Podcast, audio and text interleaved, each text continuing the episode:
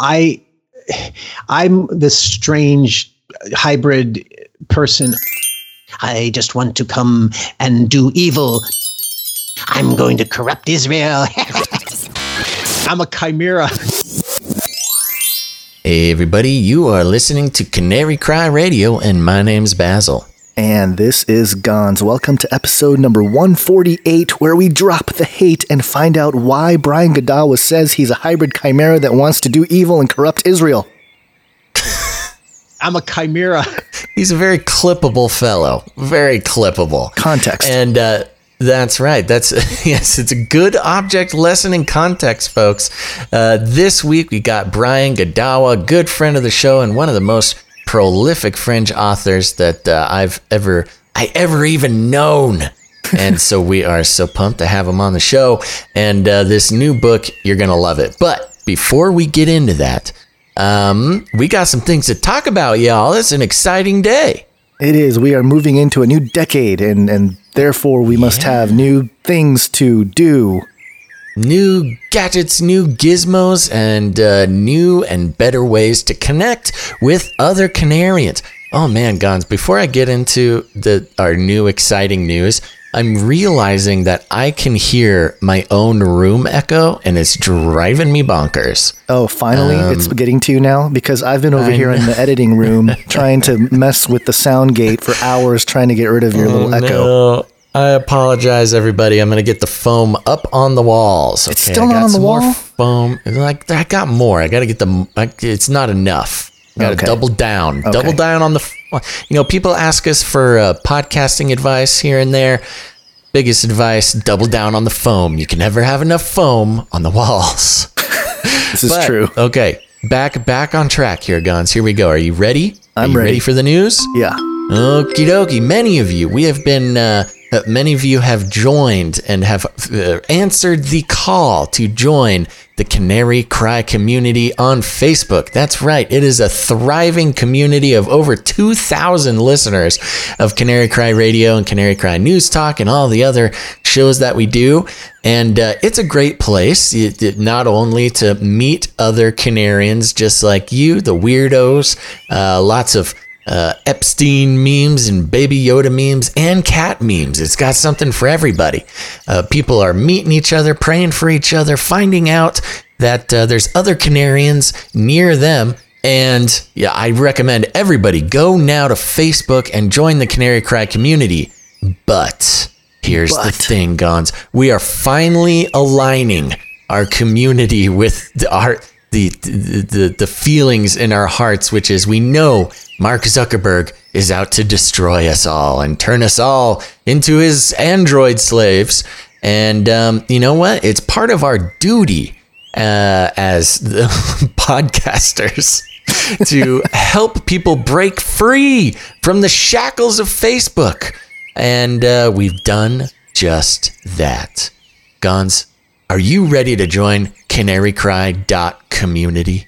I am. I'm ready. I'm ready to burn down Facebook. Burn it all. That's right, folks. We have a brand new bespoke non-Facebook affiliated community.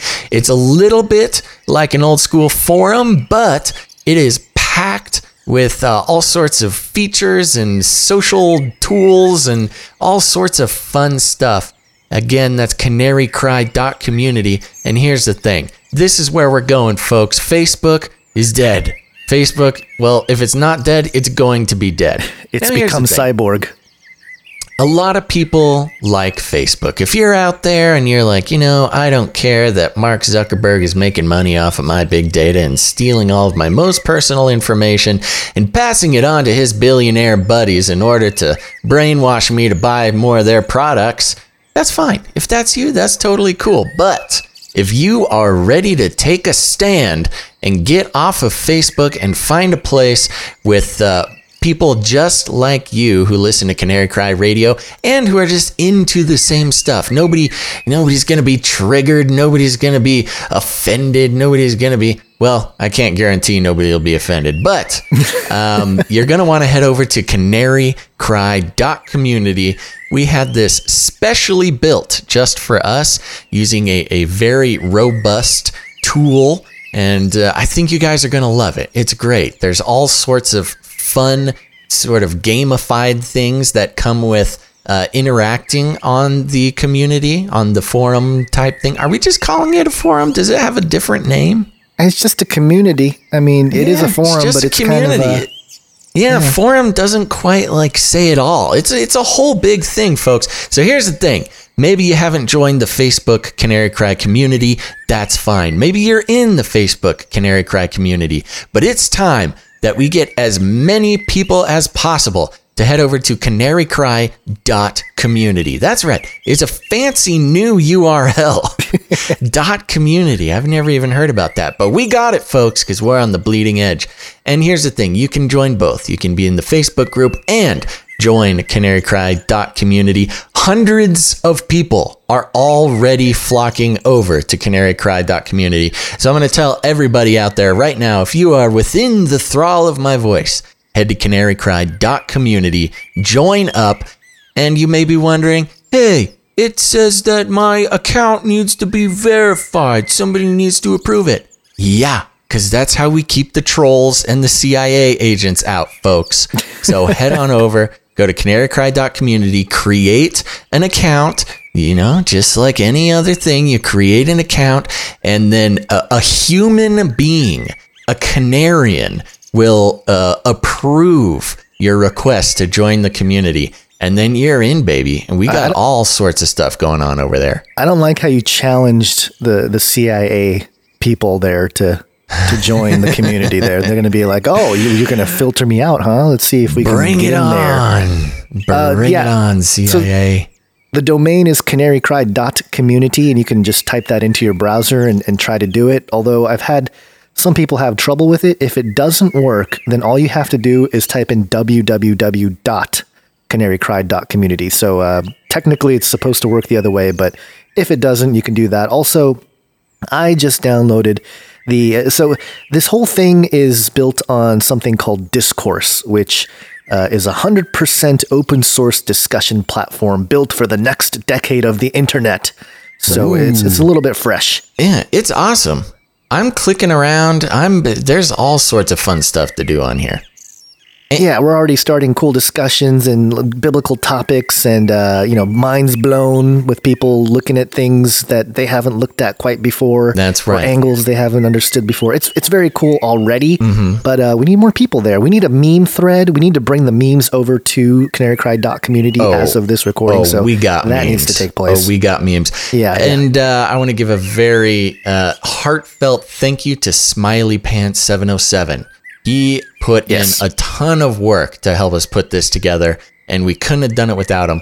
I know he probably doesn't want me bringing so much attention to him, but SmileyPants707, you spotlight. You are the man, and everybody should head over to canarycry.community and give a shout out to SmileyPants707 for putting in so much work to help bring this community together outside the iron grip of Mark Zuckerberg, the Android man. Who's also simultaneously a lizard. I don't know how he pulled it off, but he is an android lizard person.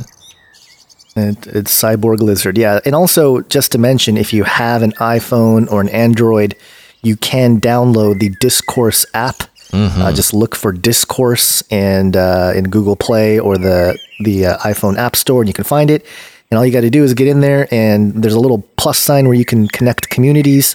And you can just look for Canary Cry, and it will pop right up, and you can log in, and you will have access to the forum. And so cool. A separate app on your phone just for connecting to Canarians. You don't have to have all the strings that come along with having Facebook on your phone.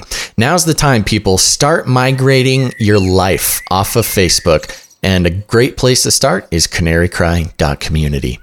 Okay, Gons, that was close to 10 minutes. I think we did good. 10 minutes to just tell them about the community. It's important. I guess it's a big deal. It really is the next decade of the show, us, the community. I mean, this is where we're going, people. Get on over there, connect. Speaking of which, big new fun things that are going on. Canary Cry Radio and Canary Cry News Talk are both on Spotify now. We figured it out. Ooh, we did it. It took a lot of work, but we are on Spotify. Spotify has been making some very aggressive moves to kind of be a major player in the podcast space, and that's fine.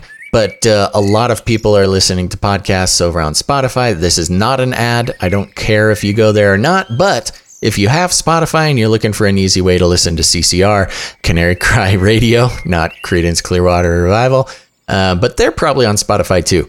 But if you can just go to Spotify, open the app, search Canary Cry Radio. There we are, baby. Get it. Yep. And Canary Cry News Talk has been there the whole time, but for whatever reason, Canary Cry Radio had some delays to get there, an 8-year delay, but we're finally there. That's right. Okay. Another thing, Gons, we got all sorts of new fun things going on, and one of them is a jingle. CanaryCryRadio.com/support. Yeah. Some of you may recognize that sweet, sultry voice. That's Sam from Handsome Young Ladies and Slave to Servant.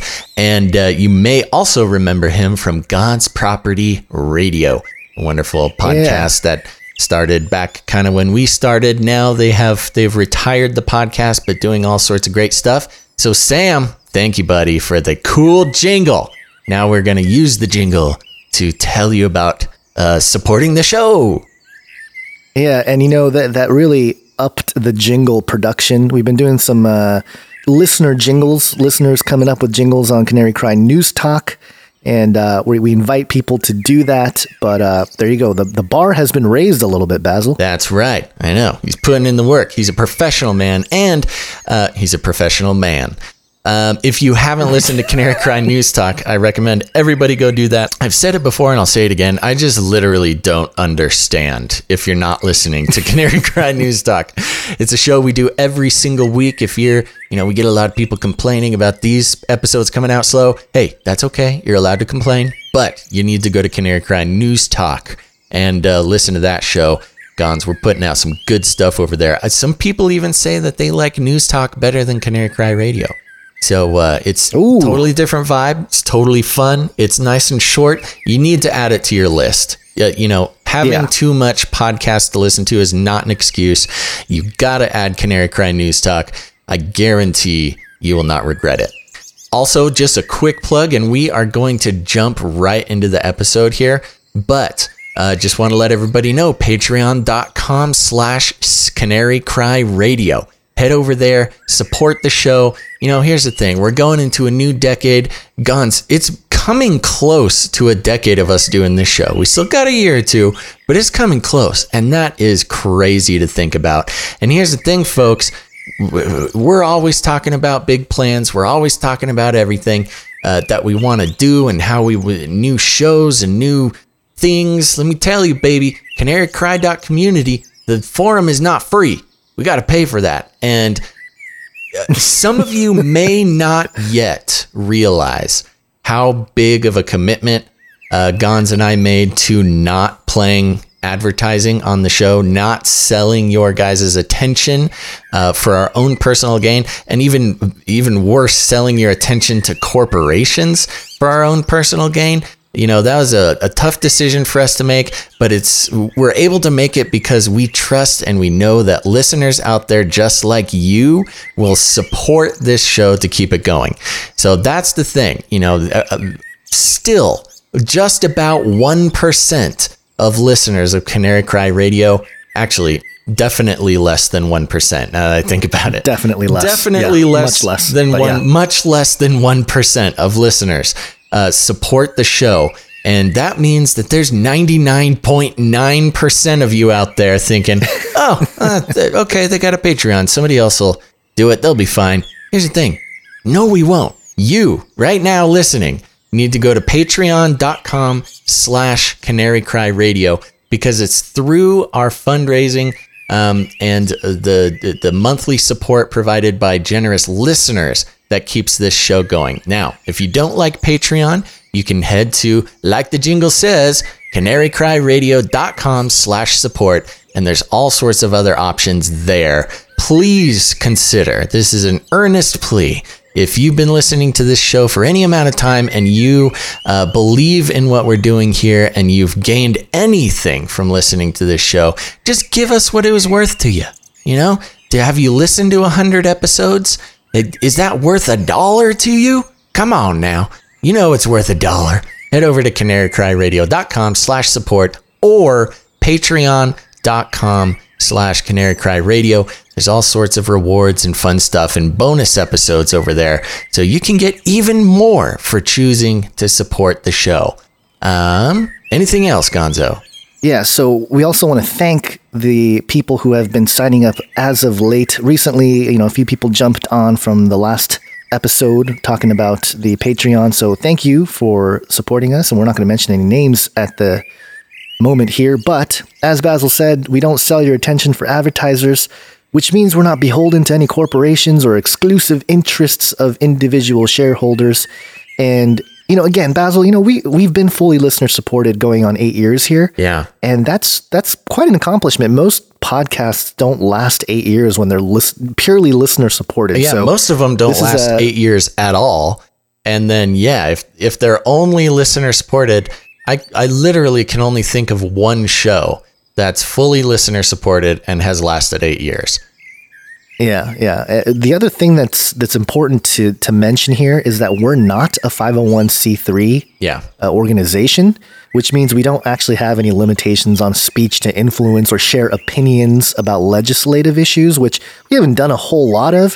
But I don't know, Basil, as the more the technocracy seems to rear its head, I feel like we might just by default be speaking our mind into or speaking our minds about things that are going to become legislative issues. You know, we're just kind of looking into the future of this decade and how this show might be impactful in society and the church and everything. And that's a decision we made to not go 501c3 and become a nonprofit, you know, thing that's, and not, nothing against those ministries and churches that are, it's just the path that we decided to go. And it does put restrictions. You know, another reason to support us. It does put restrictions. It does. If you go 501c3, you can't talk about a lot of stuff or else you lose your sweet benefits. And we just went ahead and said, you know what, we're going to say whatever we want to say and we're going to be supported by the listeners. Corporations can't shut us down. The government can't shut us down. We're just going to keep on going, baby.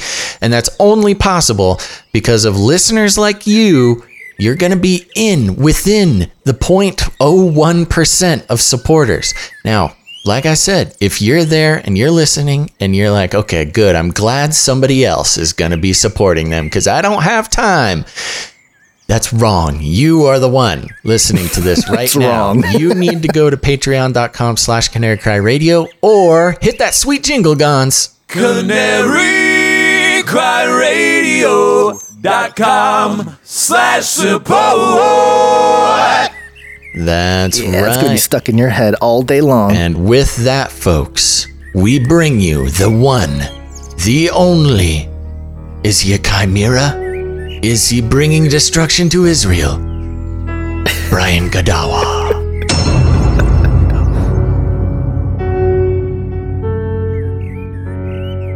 And Jezebel also spake the Lord, saying, The dogs shall eat Jezebel by the wall of Jezreel. Him that dieth of Ahab in the city, the dogs shall eat. And him that dieth in the field shall the fowls of the air eat.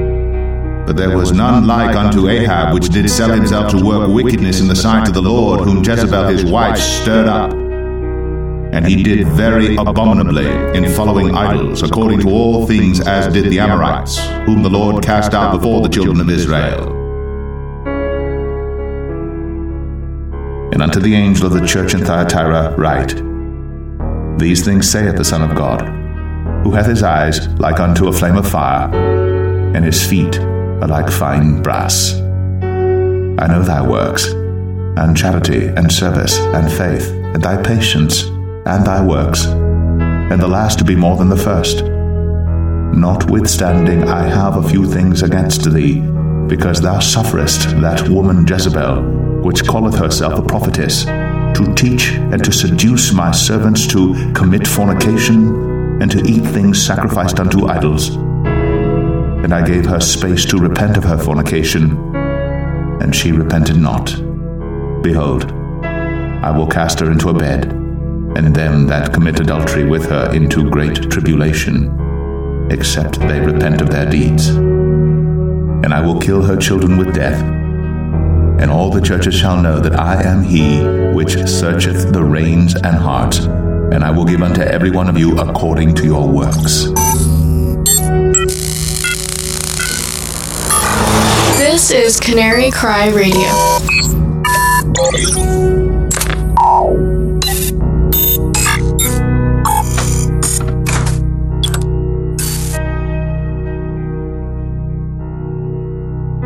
You know him, you love him. It's Mr. Brian Godawa, probably the most prolific writer that we have floating around our little podcast here. So we're so happy to have him back on. You might remember him. I don't know. When was the last time we had Brian on, Gonz? I think it was episode 118. Right. It was a year ago. About a year ago, because that was when my last book came out. Okay. 1 year ago. So, so Gonz, it shouldn't have been. I should have called this. I should have finished this latest book about 4 or 5 months ago, but I got so much in depth into it that it ended up taking me longer than usual. So it's okay. Yeah. Time doesn't really make sense in the realm of podcasting. So, you know, 1 year, 10 minutes, it can all be, it's all at the fingertips of the people listening. But yeah, it was June 9th, 2017. Wow. At least according to our records, episode 118, where we questioned whether you are a heretic, Brian. Oh, that's right. Yeah, that's right, because of the Revelation ones. And then, of course, I know sure as heck you wouldn't have had me on for the other three books that I did. Dude, you really do pump them out so quick. It's very impressive. It's so fast. Yeah. So full of footnotes or appendices, I might add. Which is great. Which is always great. And you're here to talk about your new biblical fiction novel, Jezebel Harlot Queen of Israel. And some of your fans are saying it's the best one yet.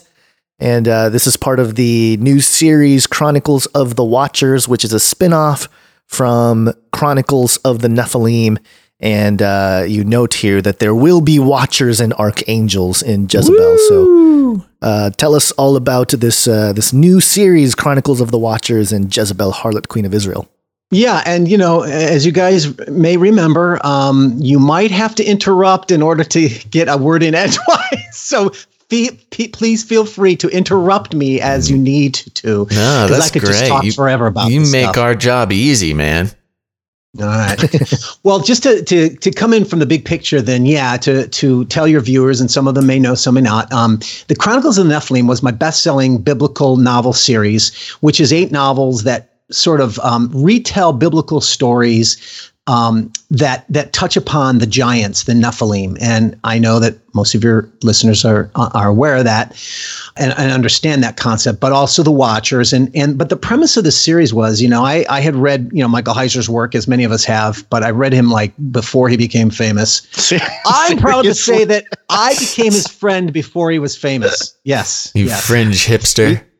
Because I love this obscure theological stuff, and I found his book that is now The Unseen Realm. I found it just like half written in PDF on the internet because he didn't know anything about he just thought, hey, I'll put it up there while I'm writing it, whatever, And I found it, and I'm like, gobbled it up. I contacted him. I'm like, dude, So he became actually a consultant on one of my movie scripts for Ugaritic language, and also I dedicated actually the first book of the series, Noah Primeval, to him.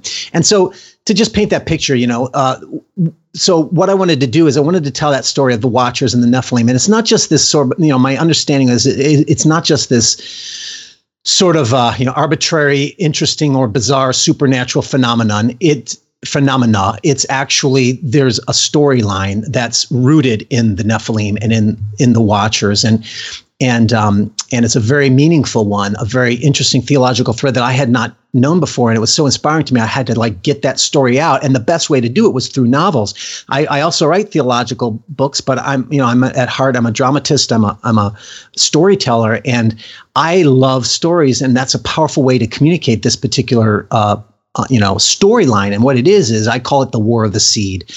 And, of course, in the Garden of Eden with the serpent, where God says, the seed of the serpent, will be at war, at enmity with the seed of Eve, or the seed of the woman. But it says that, you will crush his head and he will bite your heel.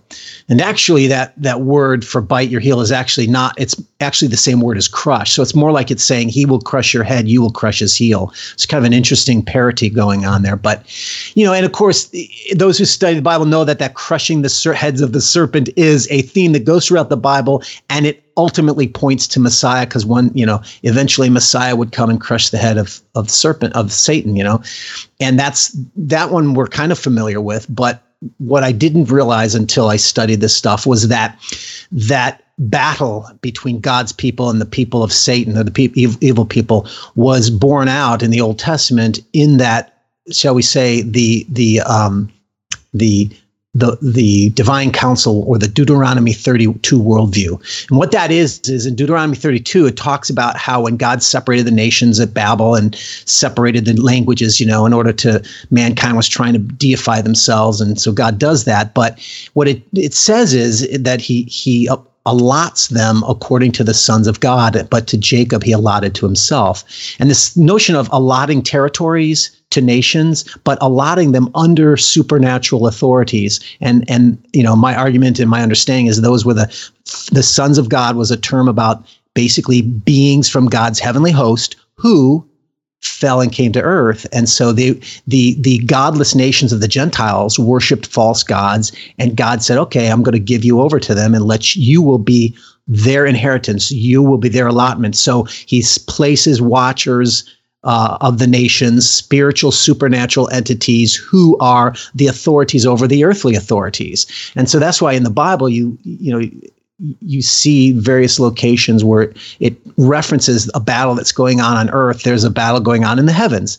And of course, Daniel is the famous passage for that, where it talks about the prince of Greece and the prince of Persia battling with Michael, the prince of Israel. And most scholars acknowledge that those are spiritual princes. Those are principalities and such. So that's the watcher paradigm, that you've got all these nations have spiritual watchers over them. What I did was I said, well, what if, some of us are familiar with ancient religions, and you look back into Israel and you look back into Mesopotamia, you see Marduk, the king of gods in Babylon, or Baal, the storm god in Canaan, and Asherah, the mother of the gods in Canaan and such. And so these pagan gods, I said, well, what if the pagan gods were real? In other words, they weren't just the stone things that people worship, but what if there was a spiritual reality behind them, and that the people, that they were these fallen watchers that the Bible talks about? And that would make some sense about how people are worshiping these other false gods, and they are under their authority as God sees them. But also, in the same sense, they are, how should we say, the watchers are those authorities over them. And so whatever happens on earth, there's something corresponding that's happening in heaven. And that's a worldview that the ancients really had, and so did the Bible. And so consequently, I wanted to depict that battle. And so these watchers have these inherited territories, but what happens when God's people, God says, okay, I'm going to disinherit you from Israel, from the land of Canaan, and I'm going to make it my territory where my people will be. Well, the gods of that land don't like that, right? And so the people who are worshiping these other gods, there are some passages in the Bible that indicate there is a demonic reality behind the false gods, and that's where all these pictures come from. Unfortunately, the Bible doesn't say a lot beyond the fact that that's there. And it makes a few references to them, but we don't know what it really looks like. So, I use fiction to try to, okay, what would it look like if these watchers were there and they were having authority? And my understanding was that if there are these evil beings that are like the mafia trying to take over or whatever, they're not all going to be united. They're created beings. They're not perfect, and they're certainly evil, right? But they would be like the mafia, right? They would be united in one purpose to fight Yahweh, but certainly each of them would have their own goals and their own ambitions of power, and they would battle for placing on the hierarchy. If there's wherever there's a hierarchy, there's going to be struggle for power, and so certainly these Watchers might have that struggle for power within themselves, kind of like the Godfather movie, that kind of thing. And so that's how I depicted that supernatural realm going on at the same time that these Bible stories are going on, and they integrate to one another. So I did that with Chronicles of the Nephilim, but there's a point in Scripture where these Nephilim. Oh, one thing I didn't mention was that the Nephilim too, the giants, and by the time that Israel is going into the land of Canaan, it talks about the Anakim were there and they came from the Nephilim, and so there are these giant clans that are in Canaan, the Anakim, the Zamzumim, the Emim, and they're all also called Rephaim. It's sort of like there's some terms that the term Rephaim is sort of like the newer term that refers to all of them. And they're basically the reference to these giant clans that Israel was supposed to wipe out because these were that seed of the serpent. And so, but what happened is Joshua, of course, goes in and cleanses the land. And he wipes them all out. But it says in Joshua 11 that he wiped out the Anakim. But then it says, but he left Philistine alone. And there's a couple cities they left alone in Philistia. And, of course, that's where Goliath came from, right? But he basically, Joshua does this. But then by the time of David, you've got Goliath, we've got and the Philistines are now the major enemies of Israel. Mm. But in the storyline of David, you see he's wiping. He killed the Goliath, but he also wipes out all the Philistines and the Rephaim and stuff. So after the time of David, and remember now, David is the Messiah king. He's the anointed one. The word for anointed is Messiah. So David was the Messiah king, and he was supposed to do that, to cleanse the land and to bring in that God's kingdom. But of course, we know that didn't finally happen, and now the son of David would have to come, and that's Jesus. But after the time of David, in the Bible, you never hear anything more about the Nephilim.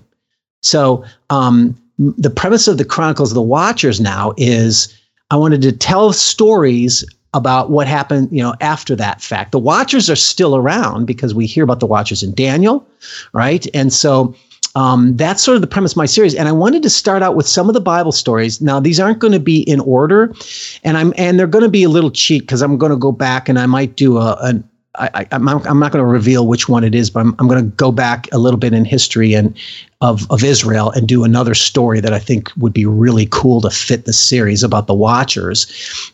That's before the time of David, but generally it's going to be David and after, and I'll do a couple of the Jewish stories, and then I want to expand out and maybe tell more stories about other areas like the British Isles or maybe the Americas, right? And tell stories that might relate to it in that sense. So that's the premise of the Watchers until Christ comes and Christ has the victory. He disinherits the Watchers, and I write about that kind of stuff. But that's what my series of Chronicles of the Apocalypse is that's where Christ has his victory over the Watchers, and where Psalm 82 talks about how Messiah would, in the Messiah's resurrection, would disinherit and he would bring the nations back. And that's what the gospel is. The gospel is, Christ has victory over those territorial, entities. And now people can come into the kingdom of God from every tribe and every nation.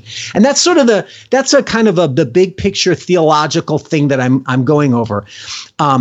But specifically Jezebel, now that is a fascinating story because there's more to it than just that. And I'll talk about that in a minute. But Jezebel's story is, of course, well known by many people. And, we're all familiar with we've heard that phrase, the Jezebel, there's been movies, there's been references to it. And there's even, I think, modern day feminists sort of wear the name Jezebel as a badge of honor, right? There's a famous left-wing news site called Jezebel, right? And that kind of a thing. So, but nonetheless, she's the most wicked, ruthless queen in all of Israel's history, and she had the famous confrontation with Elijah on Mount Carmel. So I wanted to tell that story and include that spiritual picture as well.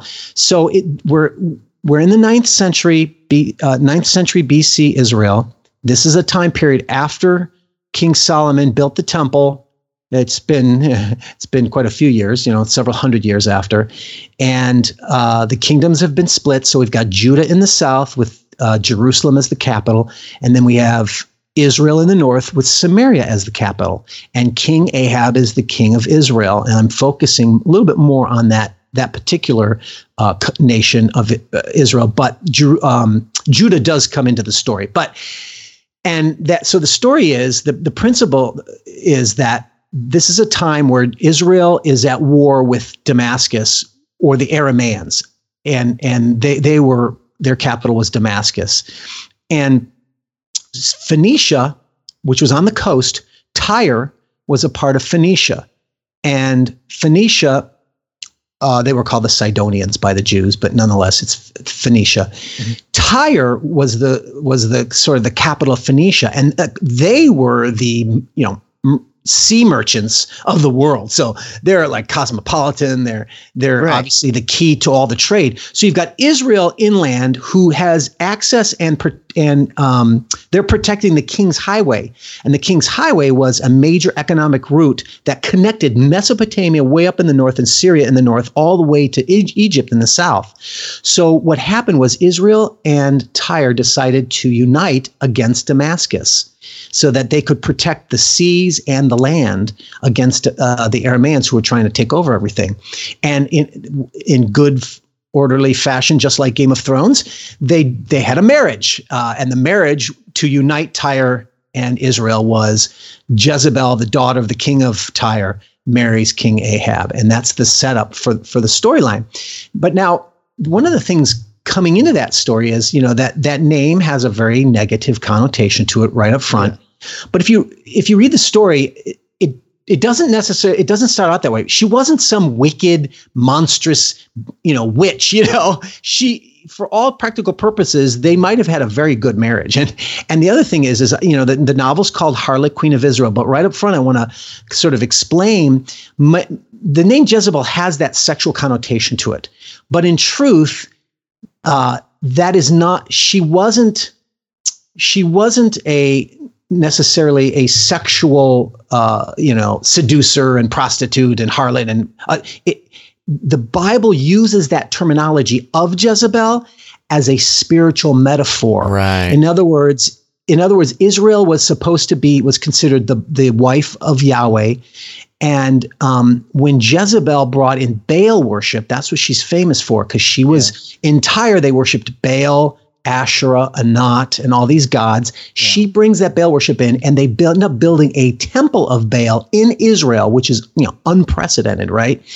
And so there's this syncretism going on, and that's something that's really fascinating to me. What was that like? And I wanted to capture that reality, but you have to realize it's not this evil monster comes in and forces evil on people. No, Israelites were already worshiping Asherah. They were already worshiping Ashtart and the goddesses. And so in a way, they were just adding one more god to the mix. They're supposed to be monotheists, but in truth, they were polytheists who kept being kicked in the butt by God and by prophets to turn back to Yahweh, and worship him as the one God. And so the notion of Jezebel as a harlot or Jezebel as an adulteress was actually a metaphor for her bringing spiritual unfaithfulness to Israel.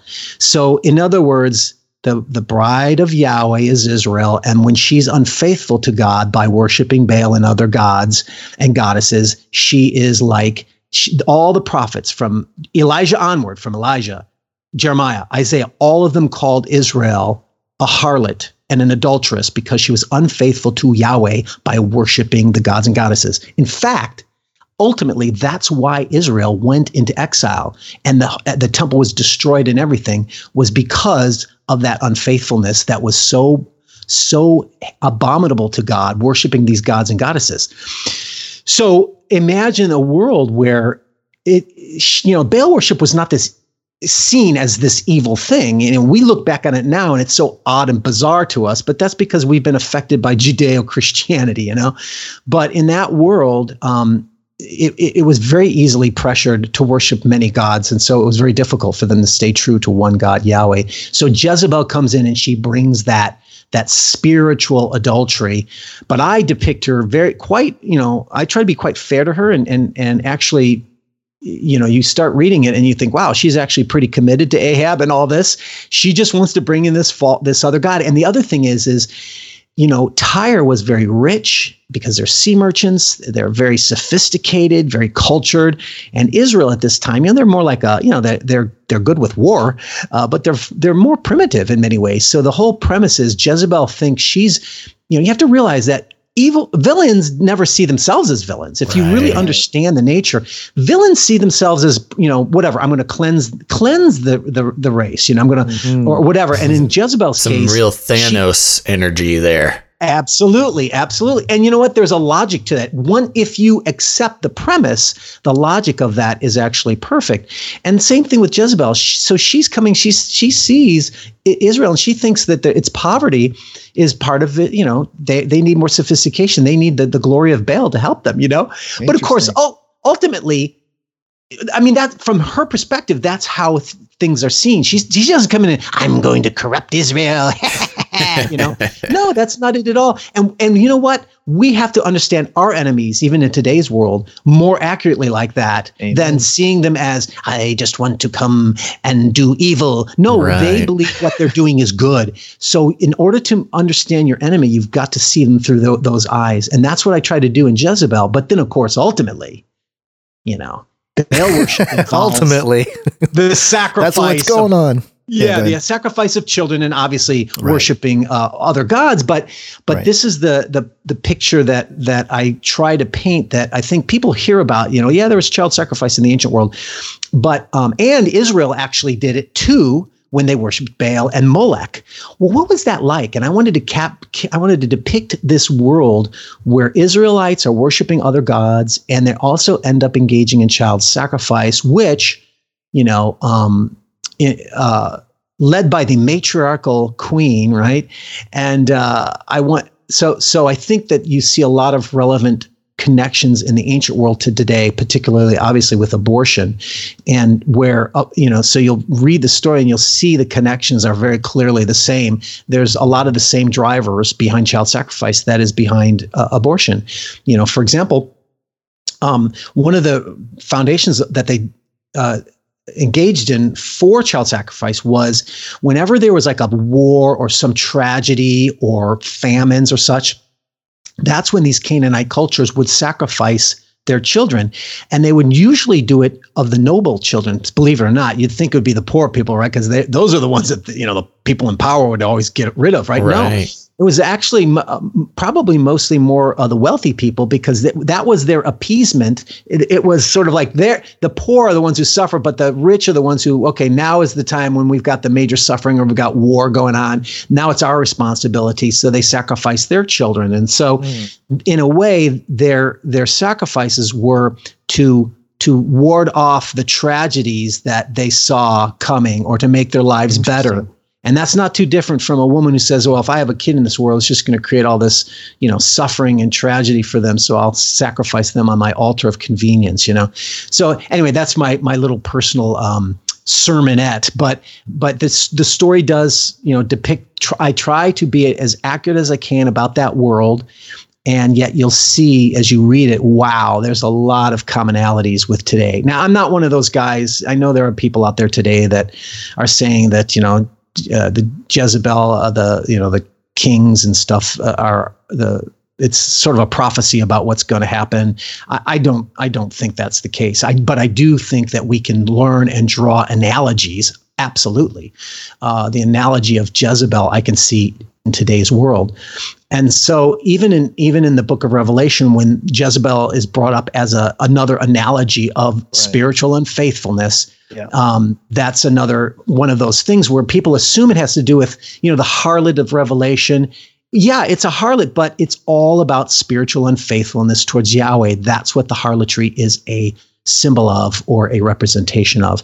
And so that's a theme that kind of goes throughout the whole Bible. And that's the essence of Jezebel. There's one more thing I want to say that's really cool about her, and that is her name. So people start reading the book and you'll start seeing Isabel of Tyre, Isabel. And you're like, wait a minute, I thought her name was Jezebel. Well, actually, I found out that the name Jezebel is actually an insult it's a play on words that the Bible writers used to insult Jezebel because, of course, they hated her. Yeah. And so when you look into the name, her name was actually Isabel. And by the way, archaeology has possibly found a seal with her name on it, which is really fascinating. So what it meant, what it was where, you know, it's calling out, where is the prince, Isabel. And that was a famous saying from the Baal epic. And the Baal epic was the mythology of Baal. And one of the stories was he was a fertility god. And so they had stories about how he would die. Mot, the lord of death, would capture Baal. And then Anat, his sister, would go and free Baal. And he would come up back from the dead. And at every harvest, he would return. And that's when the people would say, where is the prince? Where is the prince? And that would bring the rains, because the storm god would bring the rains. He would come back from the dead. Not from the dead, but come back from Hades, you know, Sheol. And so that was their storyline of fertility, right? And I bring that storyline I integrate it into the biblical story. So you've got these gods engaging in all that same kind of stuff going on. And I thought that was kind of cool. But so Isabel is this phrase that they called out. Well, the word Jezebel, you know, scholars will say that they've changed the Isabel, and changed it to Isabel. And basically what the Hebrew is saying is there is no prince, or it's also the Zebel is a word for feces or excrement, see? Mm. So it's sort of saying there is no prince and you're just the prince of excrement. And it's kind of interesting because the text itself actually explains that at the end of Jezebel's life, for there's a prophecy, 2 Kings chapter 9, where it says, the corpse of Jezebel shall be as dung, excrement, on the face of the field in the territory of Jezreel. And no one can say this is Jezebel, right? So I kind of brought that into the storyline in a cool way. And there's these lots of little things to talk about, but that's some of the stuff on Jezebel that I thought was interesting. Well, you're certainly right. There are a lot of little things to talk about there. But, you know, I really, you talk about your, you know, passion for storytelling and stuff like that. You know, that's the difference between a lot of what we get just sort of in the Christian mainstream culture and putting it in sort of this narrative style, because it's so easy in Christian culture to pick out bad guys and point out that they are evil. They consider themselves evil and they love it that way. But as you point out with Jezebel, in which I think we need to continue to point out with other people who are sort of adversarial to our own position, that, you know, they think that way and they do the things they do because they have been convinced that is the good thing to do.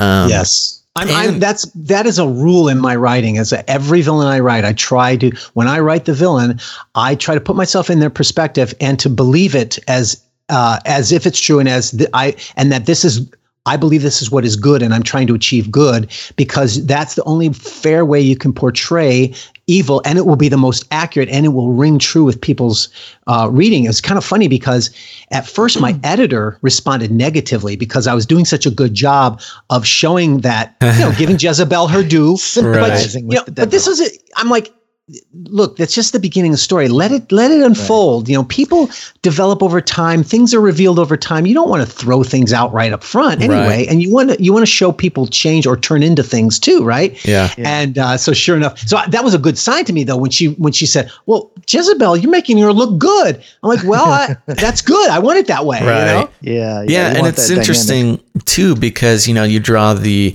allusion to abortion, and for any of us, you know, we all know people who are on other sides of that argument, and the fact of the matter is that they think that they are doing the right and good thing. Now they have different points of view on what the sort of most important points are, but you know, that's where they're coming from. And so that's why, you know, if you're getting into a discussion, coming at it from the point of view where, well, they're just evil and they know they're evil and they want to do evil stuff, is rarely effective in changing minds.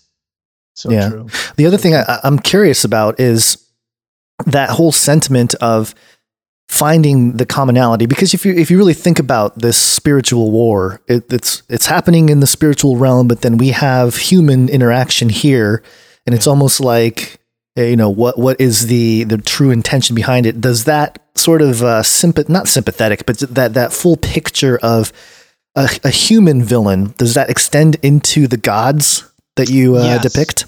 Yes, it does. And like I said earlier, I genuinely do not believe that evil is this perfectly united force. You know, the way we see it in movies, like, you know, all the demons are just they're all in unity when they attack or whatever, you know. I'm like, no, I think they're going to be jockeying for power is what I think. Self-serving is kind of the centric principle. And so I do have that. I think I don't know. My fans love it. And I think it's one of the more interesting things, but I don't just make it up. I base a lot of the stuff. If you read this novel, you're going to get, whether you know it or not, that when you're reading the storyline of the gods, Baal. So I have Baal show up. I have Asherah, the mother goddess. I have Anat, Baal's sister, and I have Ashtart, which was also a goddess. Actually, Jezebel was a high priestess of Ashtart, and Israelites worshipped Ashtart before that she even got there. So, and I have Molech show up. Not, you know, some of them show up and just have a cameo or something, but those are the main gods and goddesses that are going on in Israel. And I do have them jockeying for power, or, you know, sort of, what's it called? You know, the interpolitics of trying to be the one accepted by Baal, you know, who's going to be Baal's escort, that kind of thing. So they fight over it. But I integrated actual stuff from the Baal epic into that storyline. So the things that you see happen, like, for instance, I do have Baal gets captured by Mott, and Anat goes after him into Sheol to free him, right? So just like the Baal epic. And I connect that. Think about that. If that storyline is part of the fertility myth, then about bringing the rains. Well, what was the big storyline of Mount Carmel? Mount Carmel was, it's been 3 years of drought that Elijah did because he was cursing because of Jezebel bringing Baal worship. Mm. Baal's the storm god who brings rain. And Elijah's saying, no, he's not. Yahweh is, I'm going to stop the rain because Yahweh's the storm god, right? So the whole thing about calling fire from heaven on Mount Carmel wasn't just about, displays of power. It had to do with also bringing the rain, because that's what happened when that occurred, right? The fire from heaven is probably more like lightning, actually. And that, of course, presages the rain that came right after it. So that contest was saying, who is the storm god who brings the rain and brings the fertility of the land?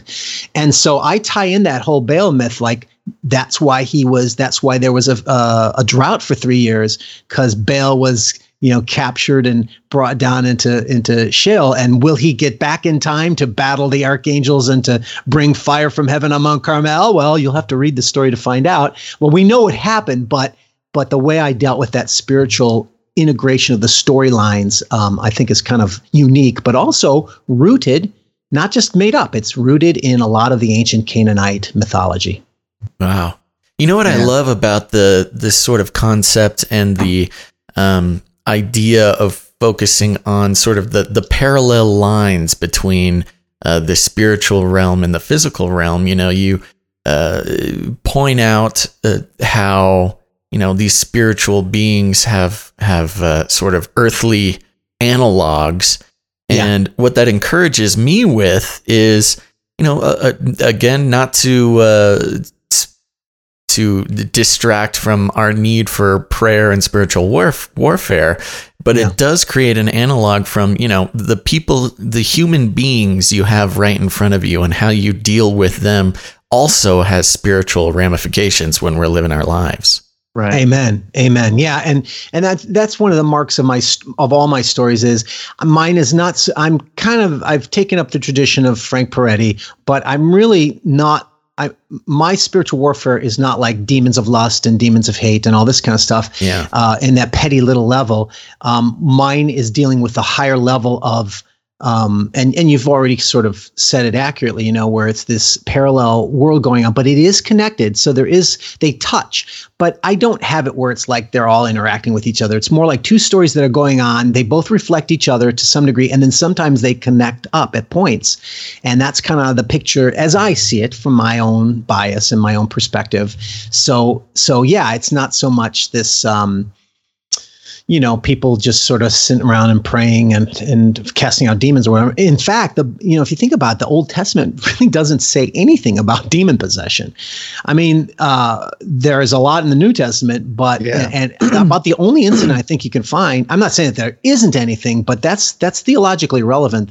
The fact that there's only one place where there's like an evil spirit that taunts Saul and he kind of goes mad. Maybe that might be possession, maybe. Yeah. But that's the only case. And why is that? Why is that? I'm not entirely sure, but I do know that that's not as much the issue, at least in the Old Testament storyline, as it is this higher dimension of these territorial powers. Right. You know? So, and it's interesting, you know, pointing out in the same sort of spirit here that often, even in the New Testament, when you see demons show up within the scriptures, it's often in a self-serving type of way. I mean, rarely is it like, you know, Jesus casting out a demon and the demon saying, well, I take my orders from Lucifer. So, you know, I'm just following the orders.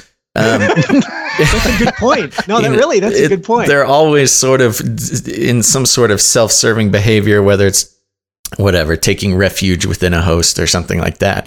So I think you're right when you talk about, you know, the spiritual realm, and we consider the forces of evil to be kind of a well-groomed, highly regimented army of obedient soldiers, when in reality, which I think expresses the notion of evil even better. You know, it's just a bunch of beings who decided they want their own way rather than following, God's order of things. Yeah, because chaos.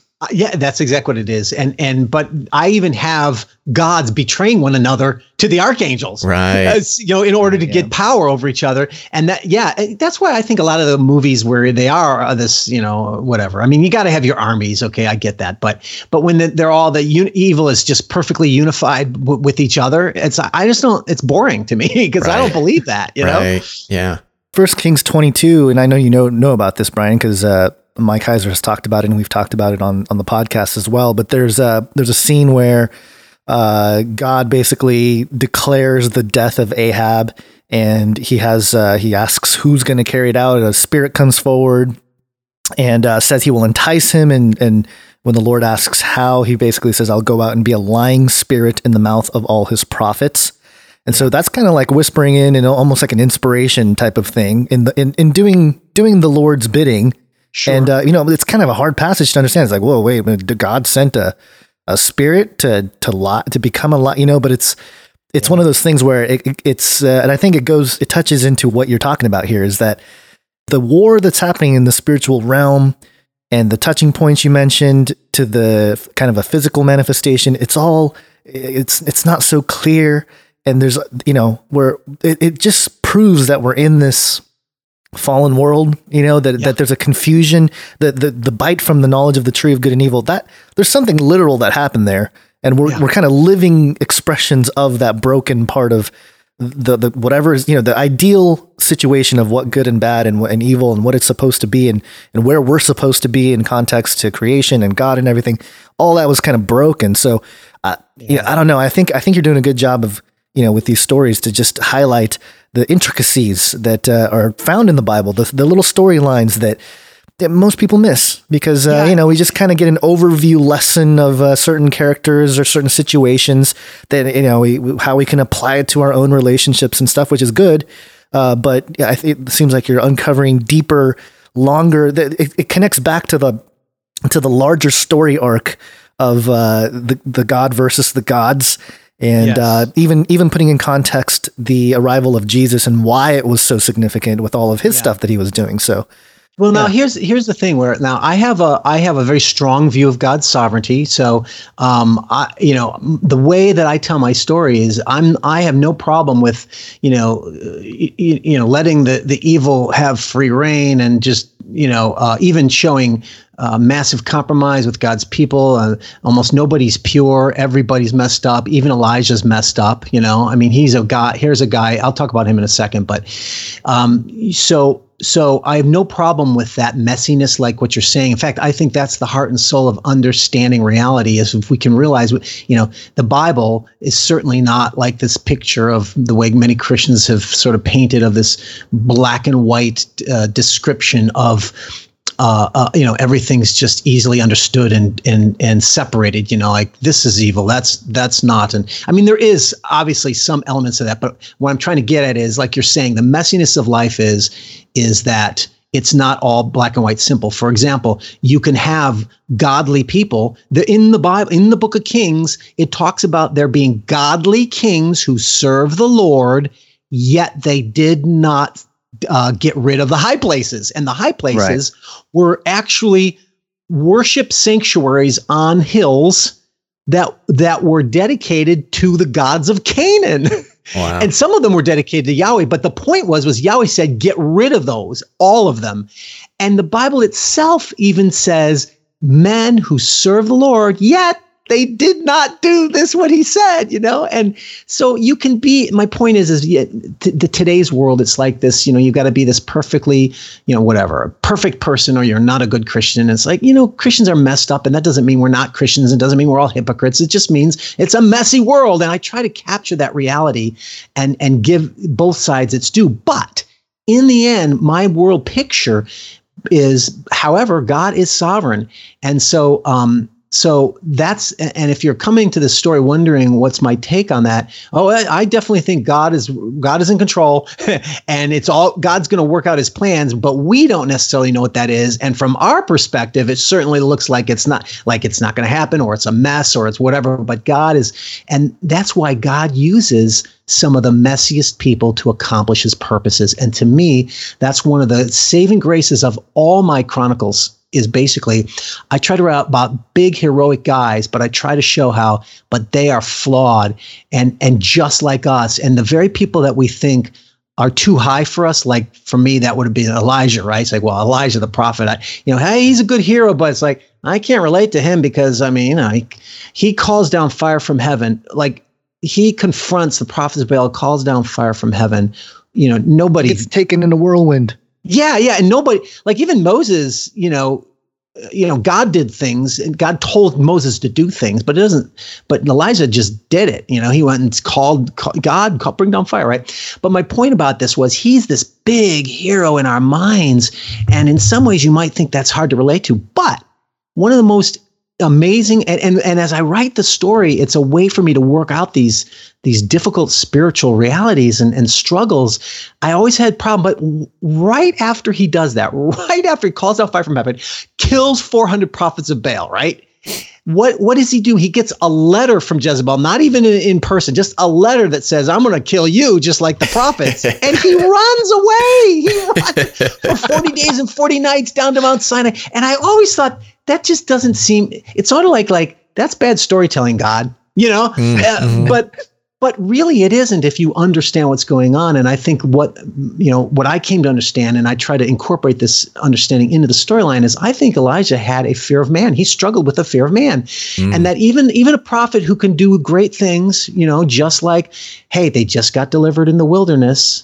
They saw the pillar of fire. They saw the Red Sea close on the enemies. And what did they do? They worshiped a golden calf, right? Right. So it's like, you know what? It seems like, how could that possibly be? But we are the same way, and we are those people. So when I now see Elijah, I relate to Elijah because, think about it, if a man who called fire down from heaven, from God, obviously, but that man who had that kind of experience of the power of God, if he could immediately become fearful of man afterwards, then I have more encouragement, because I struggle with the fear of man.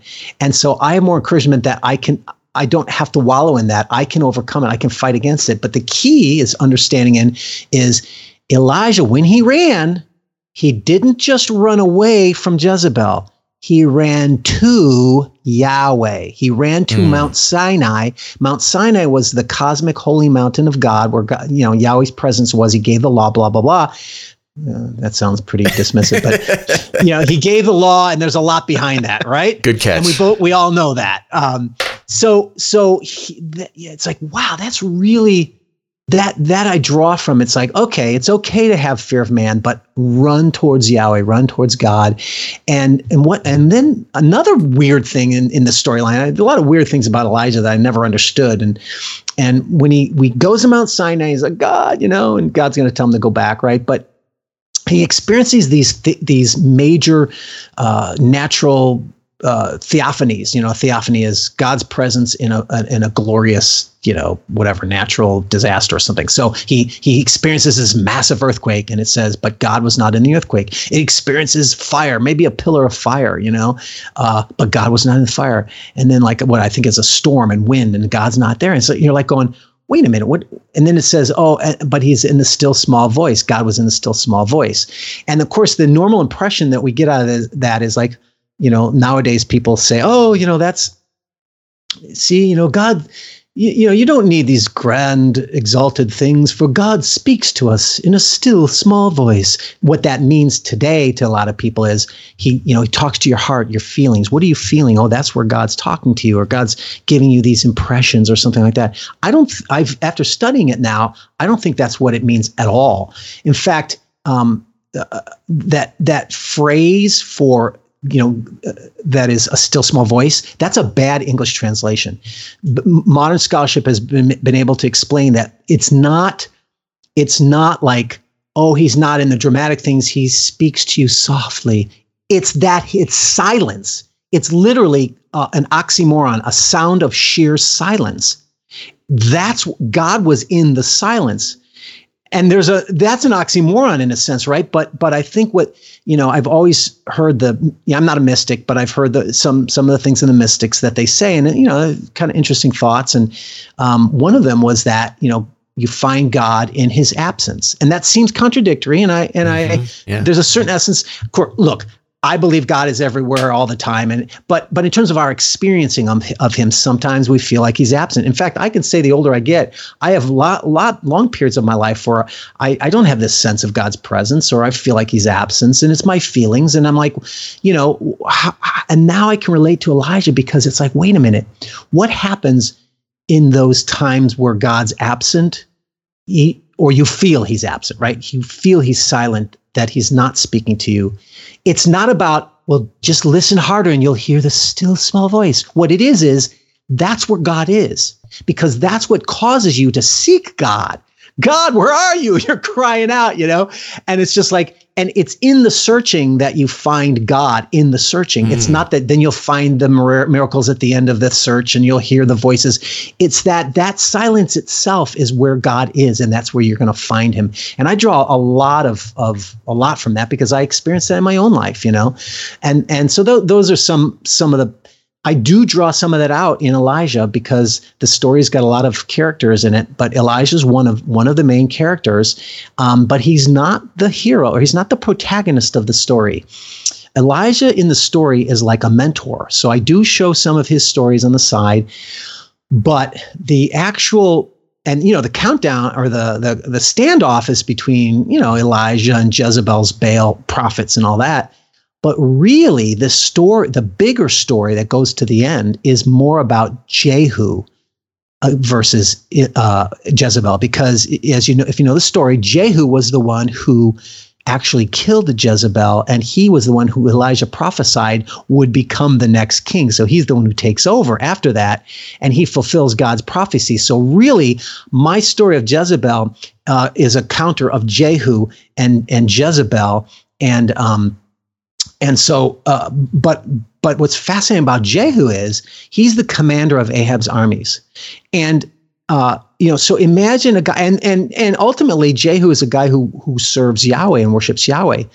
But imagine this guy who's service to the king. He's the king's right hand of power.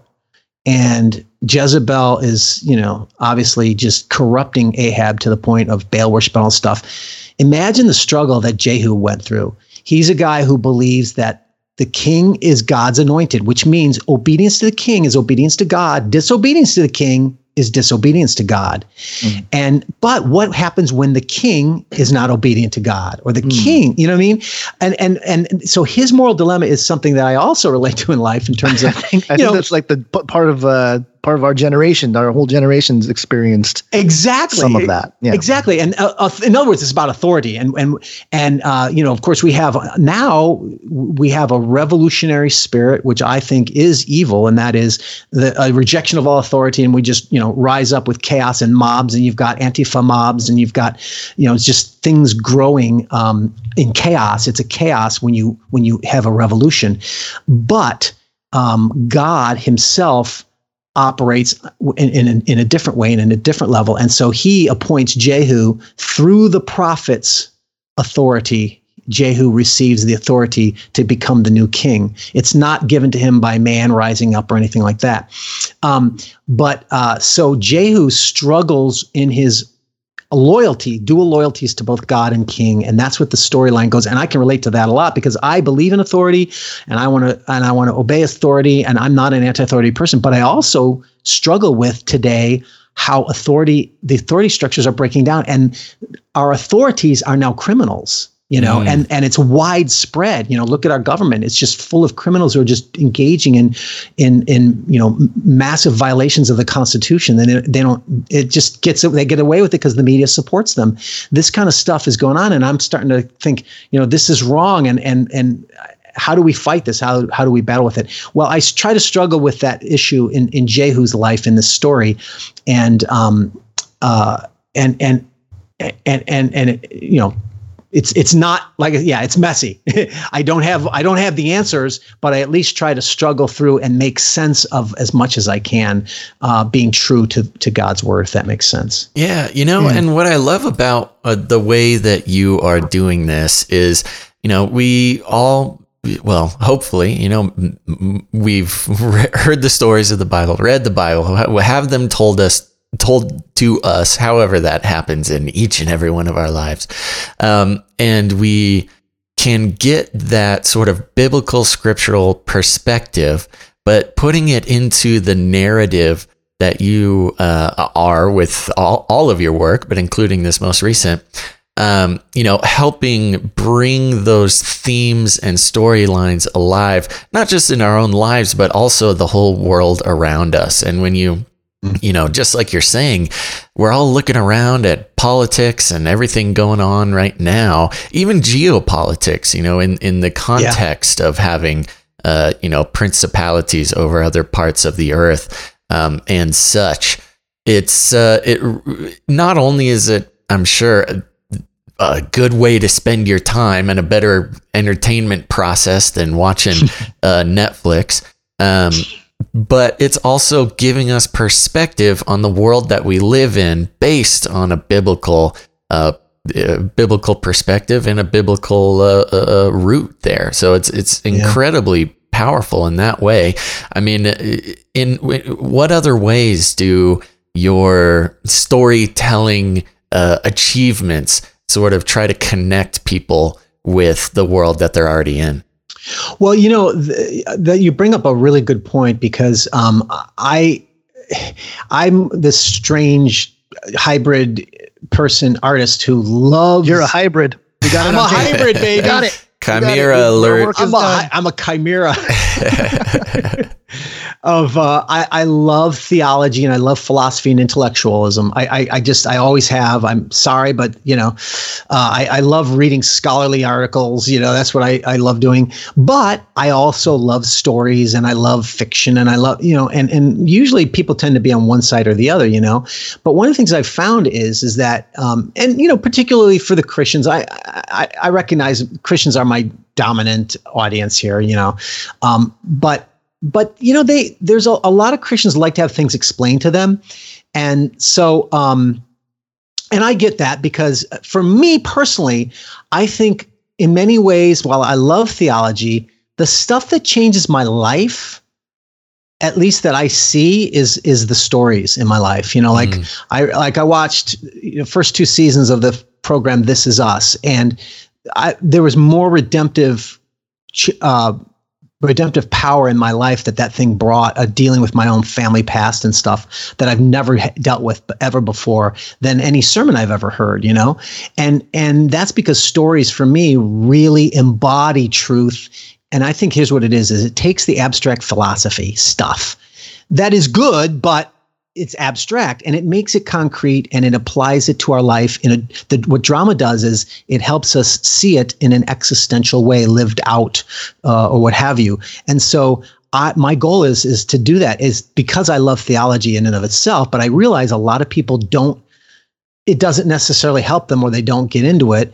I try to embed that theology into my storytelling. I integrate both of them together, and yet, interestingly enough, I think Christians really respond to that, have been so. But at the same time, I also respect their desire, but they love the Bible. They like Bible study. They love research, and they love that.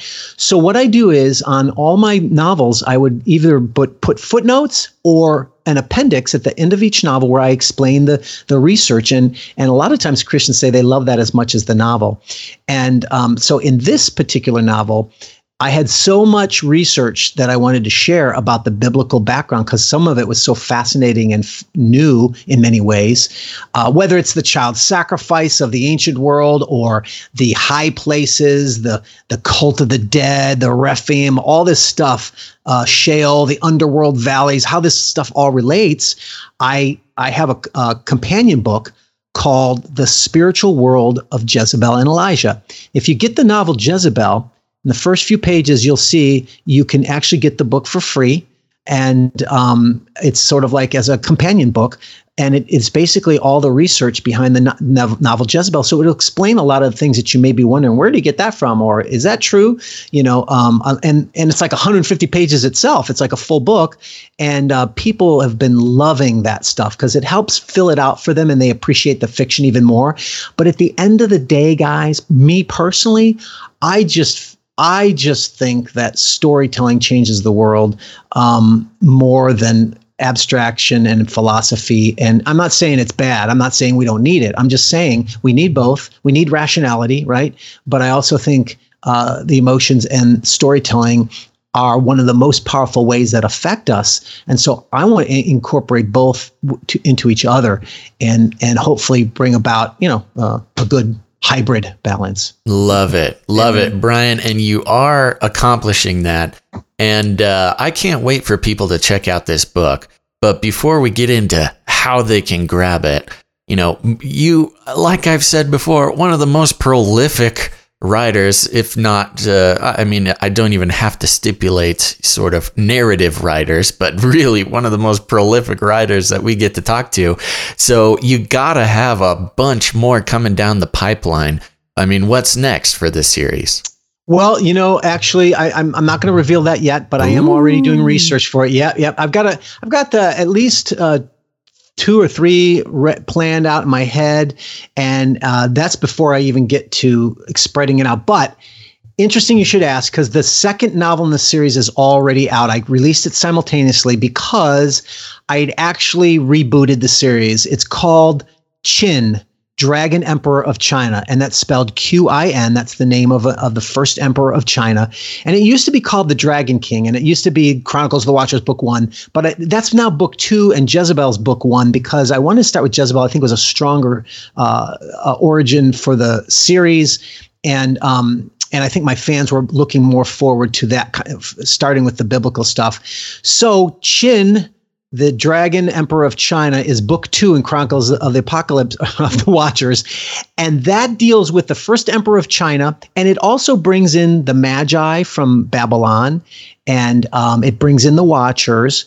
But that's the first novel in the series that starts to branch out from the biblical story and bring the Watcher paradigm to other nations. And that's, of course, China and the origin of the Chinese Empire there. So that's kind of cool. And I co-wrote that with Charlie Wen. Charlie was one of the originators of the Marvel Studios visual development. I mean, the guy's an awesome artist, and we wrote that one together. Wow, so cool. But one last thing I just want to at least alert your readers to. If they go to Godawa.com, please go there and sign up for my updates and newsletter, because I'm also, in January, I'm going to start releasing screenplays to read as stories, because over the years I've been a screenwriter, and most screenwriters, you know, most movies don't get made. And so most of us screenwriters have a lot of scripts that we've had that are sitting on the shelf. We couldn't get them produced for one reason or another. And it's not, doesn't mean you're bad. It just is, it's really hard to get movies made. Well, I've got enough of them that I thought, you know what?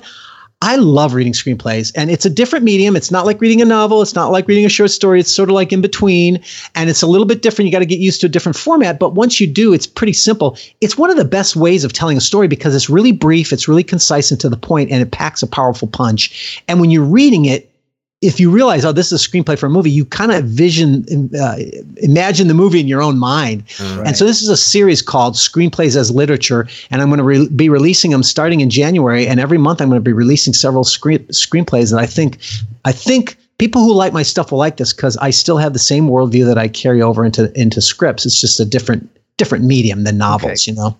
Because I was going to ask you one last question real quick, just a one single line answer. If you can pick any of your books to become a major motion picture at this point, because I think we asked you before, but you got like 15 more books now. So if you can pick one, which one would it be? Enoch Primordial. And the reason why is because, of course, as you guys know, that's one of the, that's a very, very popular, well-known, not only through Christian circles, but lots of secular circles and all that kind of stuff. And it's grown in interest in these days. So it would be the most popular story to be able to tell. And I base my Enoch Primordial on the Book of Enoch, not entirely. I draw from the Bible and I also make some stuff up, but I draw from the Book of Enoch. So, and I think that's the one story that hasn't been told yet. It hasn't been ruined by Hollywood. They ruined Noah. They ruined Exodus. And I'm like, oh, wouldn't it be great? You know, and I may actually write a script for that to try to get it sold. But now that you ask, the book Jezebel, actually, if you buy it, you'll notice in the cover, it says to be a major motion picture. The story originated as a script. I wrote it for independent movie producers. They are trying to get the money and trying to put it together and make it as a movie. I don't know, you know, these things, you never know. So it could happen in a year, it could happen in 5 years, it could never happen. Who knows? But they are working on it. They've got the script. I'm proud of it. And then I wrote the novel sort of stepping away, sort of in reverse. Sometimes they release a book, then make a movie on the book. But this way, it was sort of the opposite. I wrote the script, and then the novel is more of an expansion. And it's a little bit different from the script because, you know, I inserted it into my Chronicles series. But nevertheless, I'm hoping for that one. Nice. Well, folks, there you have it. We have Brian Godawa on again, telling you what he's up to. Most recently, Jezebel, Harlot Queen of Israel. Brian Godawa, thank you so much for being on the show. And before we go, I want you to give out all those sweet, sweet links that people can find your work, including your most recent. And, you know, you got a lot to dig into. So where can they find your stuff? Yeah, it's very simple. Two places. One is if you want to learn more about all the different stories and have a lot of cool artwork and free stuff and a very interesting informational website that will be fascinating, go to Godawa.com, and all my series are there and all my books are there and you can look at them. If you want to just kind of look into buying the books right away, I have them on Kindle, paperback, and audiobook on all my novels. Ooh. On Amazon. Everything's exclusively on Amazon. Just go there and you can find a lot of anything you want there. Just type in my name. Perfect. Go everybody. Go now. Get it. Brian Godawa, thank you so much, buddy, for coming on the show. And thanks, I'm sure it will not be long before we have to have you on again. Sounds good. Thanks, guys.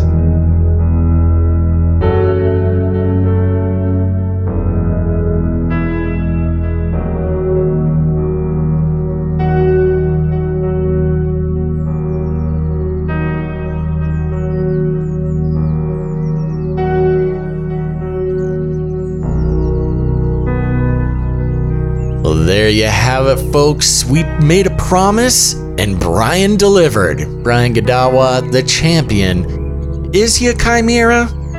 Yet to be seen, but we do know that he's doing a lot of amazing work in the sort of fringy field that we're working in, Guns. Well, he did admit that he is a hybrid person when it comes to his writing style. So, you know, now that the context is clear, we know what he was talking about, but being a hybrid chimera that wants to do evil and corrupt Israel. But, yeah, you know, It's just, we love Brian because he's just so, you know, he just says things. He's on the top of he's on the top of his game, man. He's on the top. Somebody needs to knock this guy down a notch. Brian, I know you're listening. I'm gonna get you. Just end on a strangely threatening note. No, but Brian Godawa, one of our good friends of the show. We're always happy to have him on. And you guys need to go check out his work. He's got new stuff coming out all the time. Check it out. Now, here's the thing, everybody. If you enjoyed this show with Brian Godawa, first of all, don't you dare skip ahead and don't you dare stop the podcast, okay? I know you got other stuff to listen to. I know there's the 148 other episodes of this show to listen to, but you need to finish this one. Take this one all the way out because I need to tell you about CanaryCry.community. You heard me talk about it for 10 minutes at the beginning of this show, and now it's time to pay the piper. Jeez. Yeah, wow. I gotta urge everybody, head over to canarycry.community. Join up. Hundreds of people are already heading over there.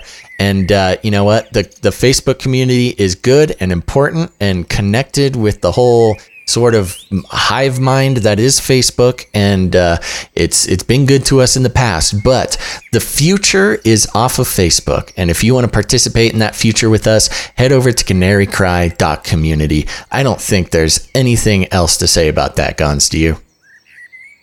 I just realized that there's a dank memes thread that needs to be it needs to be filled out more. We need more people to help us out with the dank memes thread. There's only a couple. So that is your mission, memes there. Everybody listening, go to, first of all, you can download the Discourse app on your iPhone or Android. You have your own little app, your little portal to the Canary Cry community. Just follow the directions there and join canarycry.community. Or if you're on your browser, you can head to canarycry.community. If you have any trouble there, type in www.canarycrycommunity, and there is a dank memes thread.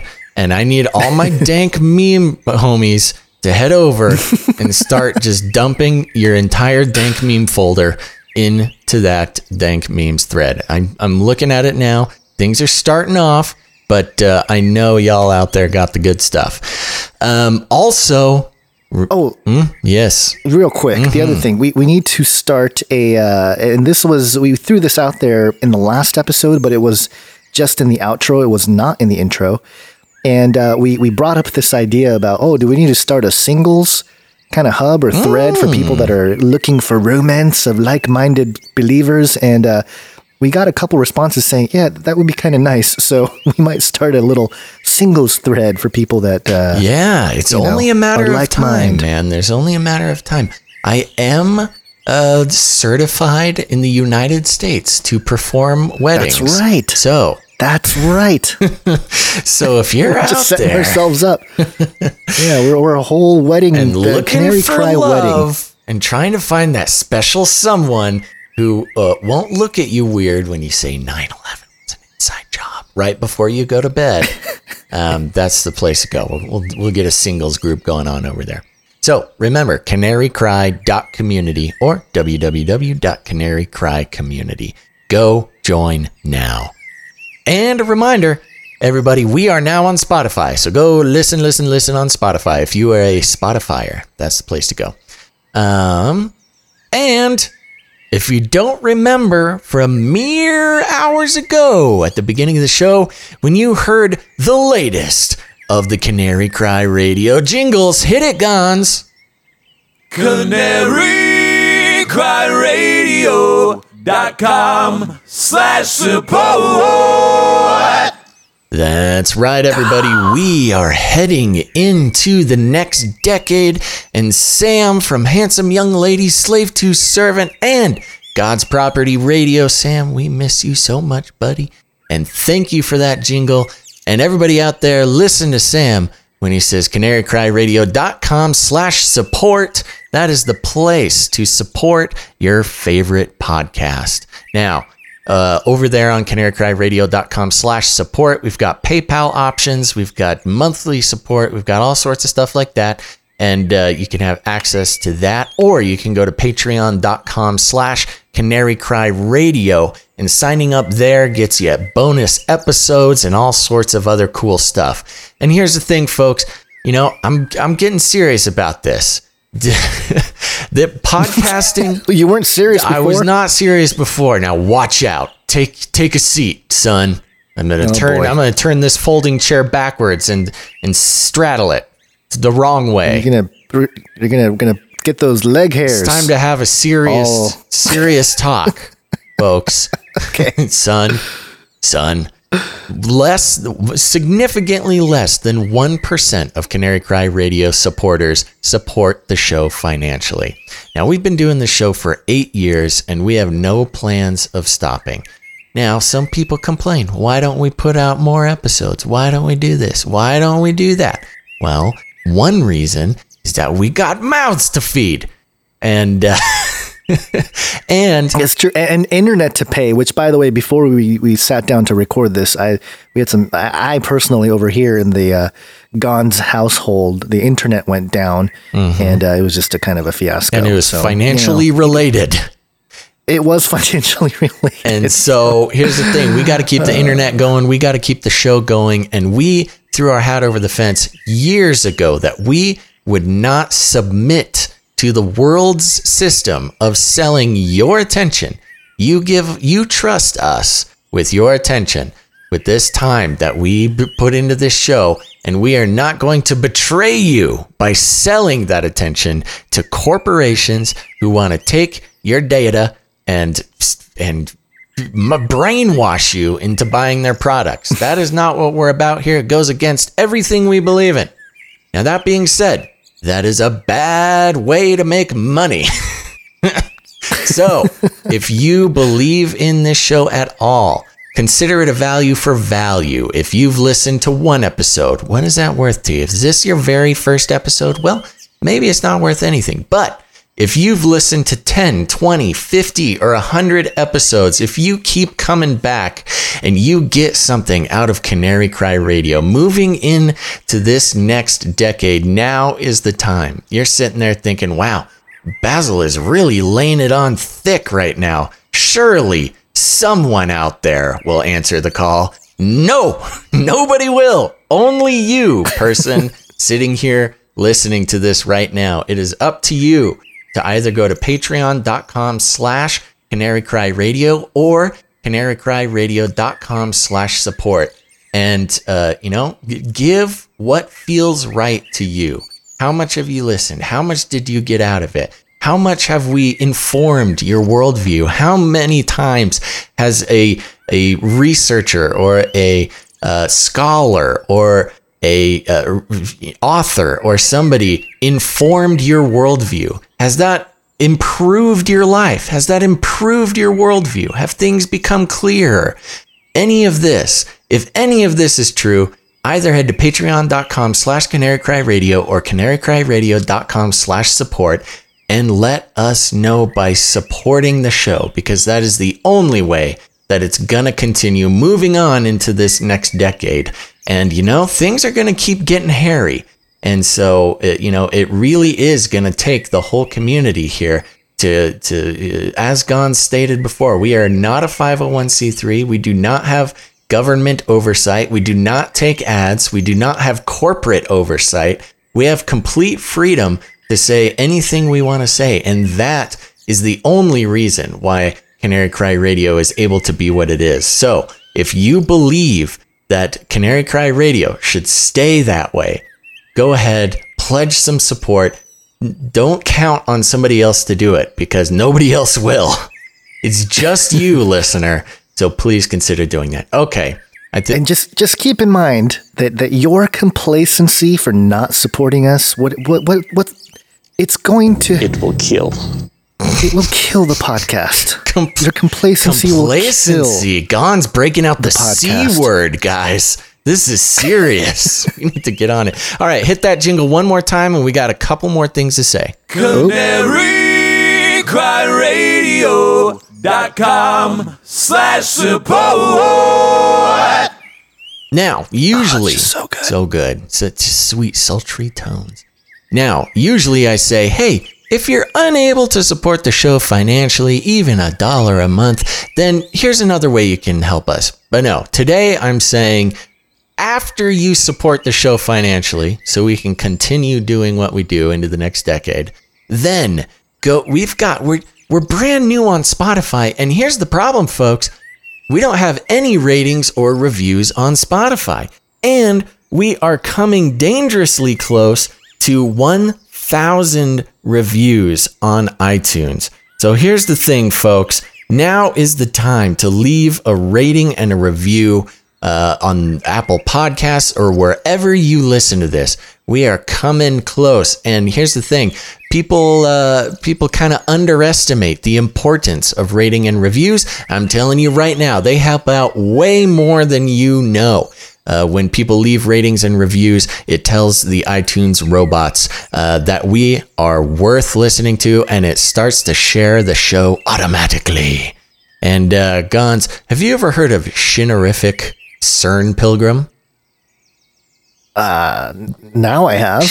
Maybe it's Shinerific. Sounds like a Shinerific CERN Pilgrim. Yeah, like a Shinar. Yeah. I think Shinar. Yeah, Shinar. Yeah. Well, the Shinerific CERN Pilgrim left a rating and a review on the November 23rd. 5 stars, baby. And they say, wherever you start, it's all good. CCR is an education and investigation into things hidden in plain view. If you are led of the Holy Spirit to learn more, then look no further. Canary Cry Radio is like a diving board into the ocean of Christianity. Amen.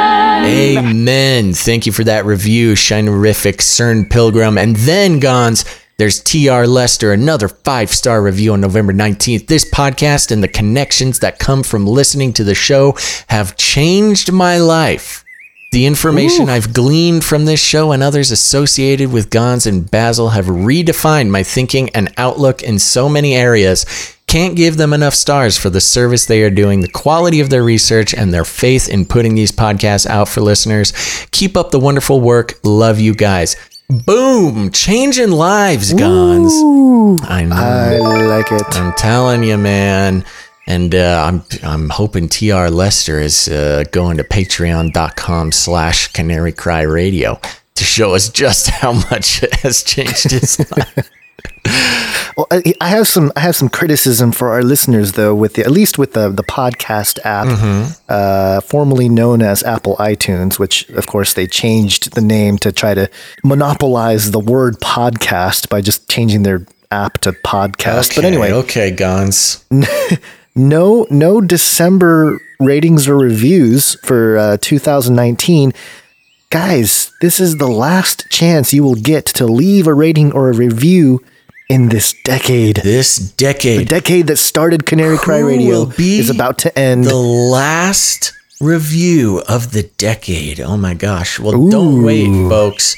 Start going, because let's try to hit 1,000 reviews before the decade. 1,000 ratings. We're at 820 now. There, guys. 180 guys. 180 ratings might sound a lot, but there are so many of you out there. Again, if you're sitting there and you're going, oh, good, I'm glad they're laying it so thick for these reviews, surely other people will. No, stop it. You right now, go leave a rating and review on Apple Podcasts. We can definitely get 180 in the next couple of weeks. By the new year, that's the goal, everybody. Okay, and maybe we'll read your review on the show. Maybe, and I always bring up our goal when it comes to the iTunes or podcast app or whatever we want to call it now. The long-term goal that we've had that we haven't really achieved yet. You're going down, Olstein. I don't have the beat behind it. What happened to the? Wait, maybe this is the one with the beat. You're going down, Olstein. There it is. Taking them down, kicking them off number 1 in the charts, or taking down Osteen, which means we're going to take down Kanye too. Is that what we're doing? Because he stole our logo. Yeah, is that what's happening? It's true. Kanye did steal our logo for the Jesus Is King album. All right, Gonzo. Yeah, he saw our logo and was like, blue dot. Do you think it's time? Do you think it's time to wrap this up? Is there anything else? Just want to remind everybody you can head to twitch.tv. We're going to be playing video games. Oh, that's right. Playing some virtual reality. We're going to be looking for the symbolism and the storylines in today's video games. If you are a gamer or you know somebody who's a gamer, maybe your kid's a gamer and you just need to understand what they're so obsessed with, you can head over to twitch.tv and search for Canary Cry Radio. Follow our channel. It's coming, folks. All right, folks, we're just about to wrap it up here, but remember, I've got another show called The Joy Spiracy Theory, and it is an awesome show. I talk to listeners and Canarians just like you, find out, hear their life story, their testimony, and how they got into the weird stuff. It is one of the most encouraging shows, I believe, even in existence, but especially if you like Canary Cry Radio, you're going to want to check out The Joy Spiracy Theory. Tons of just great feedback. Got new episodes. I've got like 5 episodes in the can, so there's going to be a bunch coming out. So go search The Joy Spiracy Theory and subscribe today. And if you haven't heard of it, if you don't know it, if you don't love it, it's because you don't know it. It's called the Face Like the Sun YouTube channel. You all know about this. Go over there, give it a like, give it a subscribe, and tell your friends. A great place for people to share this type of work that Gonz has done over the years in the easily shareable YouTube format. Also, the migration is definitely starting to BitChute. Yes. And we just hit 2,000 subscribers for the Face Like the Sun BitChute channel. So join us over there. And I don't know, Basil, how do people find out about the show? You know, what should they do? What should listeners do to get their friends and family to check out the podcast? Here's what you got to do, folks. If you got friends and family who are not listening to this show, you got to do a couple things. First, share the episodes on the Facebook. Tell them by their, just speak some words into their face. And most importantly, grab them by the cage and shake it. I want to shake things up, stir up some controversy, rattle a few cages. Hey, stop that. Don't ever silence me. I'm the last angry man, a crusader for the little guy. Leave the bird alone. Never. Rattle a few cages.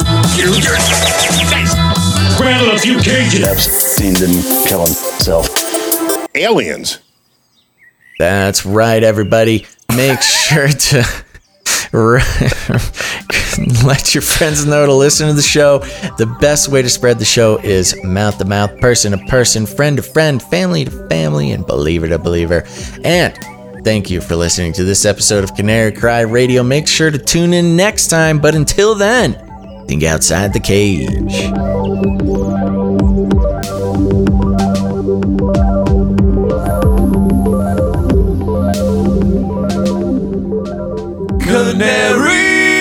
CanaryCryRadio.com/support